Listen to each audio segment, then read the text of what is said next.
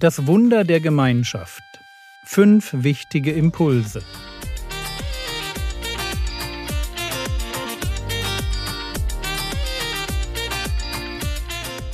Theologie, die dich im Glauben wachsen lässt, Nachfolge praktisch, dein geistlicher Impuls für den Tag. Diese Woche hört ihr einen Gastbeitrag von Achim Jung. Hallo, herzlich willkommen zum Podcast von Frogwords. Mein Name ist Achim Jung und ich darf dich diese Woche hineinnehmen in eins meiner Lieblingsthemen. Ich bin als Jugendreferent unterwegs für die christliche Jugendpflege. Wenn du Bock hast, schau mal vorbei auf www.cj-info.de. Es ist das Jugendwerk der Freien Brüdergemeinden. Wir haben unter anderem das Steps Medienprojekt rausgebracht, weil wir den Wunsch haben, gemeinsam mit jungen Leuten Schritte im Glauben zu gehen. Es gibt Steps Leaders für Mitarbeiter oder Steps Quest für junge Menschen auf der Suche nach Gott. Mein Thema diese Woche ist Gemeinschaft. Ausgehend von der Gemeinschaft zwischen uns Menschen und Gott, aber eben auch zwischenmenschlich. Für Gott ist Gemeinschaft unglaublich wertvoll. Und so will ich gerne einen wertvollen Taler als Veranschaulichung nutzen. Und anhand der fünf Buchstaben will ich dir fünf Punkte aufzeigen, die du für gute Gemeinschaft investieren kannst. Wenn du die ersten Folgen diese Woche gehört hast, dann hast du schon einen kleinen Einblick bekommen. Es ging um das T wie Time, also Zeit zu investieren, um das A wie Aufrichtigkeit und heute steht das L wie Liebe auf dem Plan. Keine Frage, für gute Gemeinschaft ist Liebe ein Muss. Ohne Liebe habe ich keinen Blick für den anderen.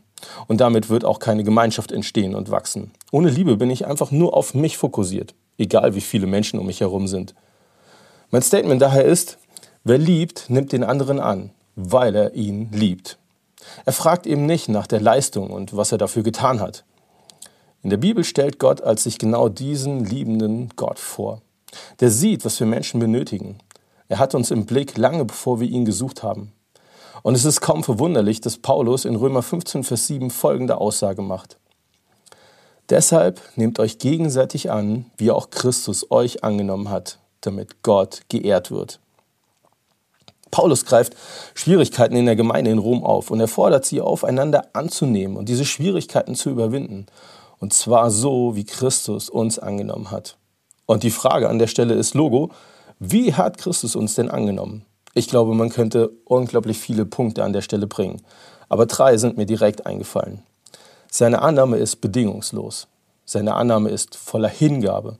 Und seine Annahme ist durch und durch barmherzig und gnädig. Die Annahme Christi ist absolut bedingungslos. Gottes Liebe ist bedingungslos. Sie ist an keine Vorbedingungen geknüpft.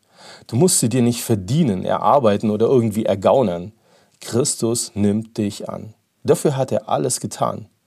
Wir sind arbeitslos an der Stelle und wir können es einfach voller Vertrauen annehmen. Jetzt stell dir vor, unser Miteinander, unsere Gemeinschaft wäre von dieser liebevollen Annahme geprägt, wo der andere sich nicht zuerst meine Zuneigung verdienen muss oder einem entsprechenden Standard irgendwie entsprechen muss oder, oder, oder, sondern wir sind gegenseitig angenommen, so wie Christus uns angenommen hat. Die Annahme Christi lebt außerdem von seiner Hingabe. Er war bereit, alles aufzugeben für uns. Es kostete ihn sein Leben. Er verließ die Herrlichkeit bei seinem Vater, um uns hier zu begegnen, und wir wollten ihn nicht einmal. Stell dir vor, was wäre, wenn wir neu lernen würden, eben auch über Grenzen zu gehen, Bequemlichkeiten aufzugeben und Menschen ganz neu zu begegnen? Wie würde sich unser Miteinander verändern, wenn wir für den anderen opferbereit wären? Die Annahme Christi steckt außerdem voller Gnade und Barmherzigkeit für uns. Er kommt auf uns zu. Er nimmt uns an. Er öffnet die Tür zurück in die Gemeinschaft mit Gott. Er überwindet die Trennung. Es war seine Idee, nicht du und ich. Wir haben uns aufgemacht und irgendwie bei Gott gebittet und gebettelt und so, dass er irgendwie uns annimmt, sondern Gott hat sich aufgemacht. Er hat die Trennung überwunden. Er hat die Tür geöffnet zurück in die Gemeinschaft mit Gott. Was wäre, wenn unser Miteinander in den Familien so aussehen würde? wenn wir aufeinander zugehen würden, wenn wir uns aktiv dafür einsetzen, Trennungen zu überwinden, wenn wir sehen, was der andere benötigt und wir anfangen zu überlegen, wie wir dieser Not begegnen können. Das ist die Liebe Gottes. Das ist die Liebe, die das Zentrum guter Gemeinschaft ist. Sie ist wertvoll ohne Ende. Sie ist so wichtig für gutes Miteinander. Hey, und unsere Gemeinden, unsere Familien, unsere Nachbarschaften, unsere Arbeitsplätze, unsere Schulklassen vielleicht auch, sie könnten aufblühen weil wir uns gegenseitig annehmen. Wer liebt, nimmt den anderen an, weil er ihn liebt. Ich bin Gott unglaublich dankbar, diese Liebe durch ihn immer wieder neu erleben zu dürfen. Dass er mich annimmt, so wie ich bin, einfach weil er mich liebt, ohne dass ich es mir verdiene.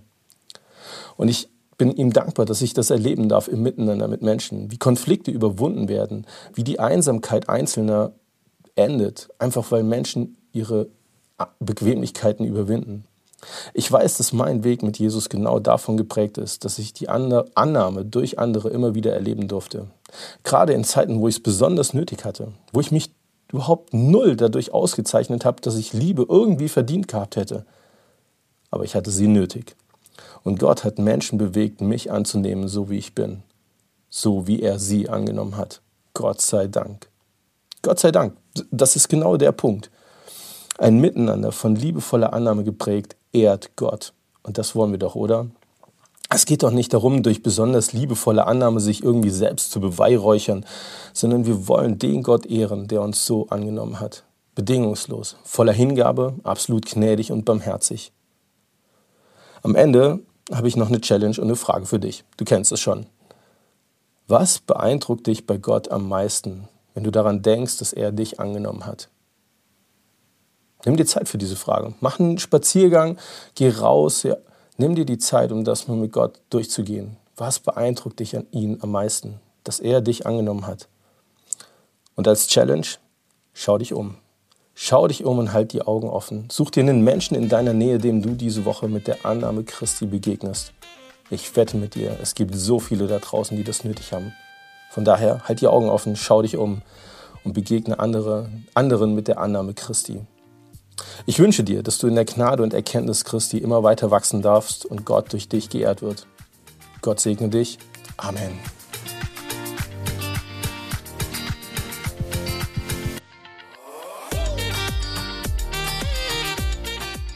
Mehr Infos zur christlichen Jugendpflege findest du im Internet unter www.cj-info.de.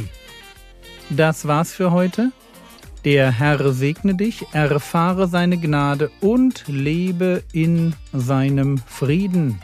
Amen.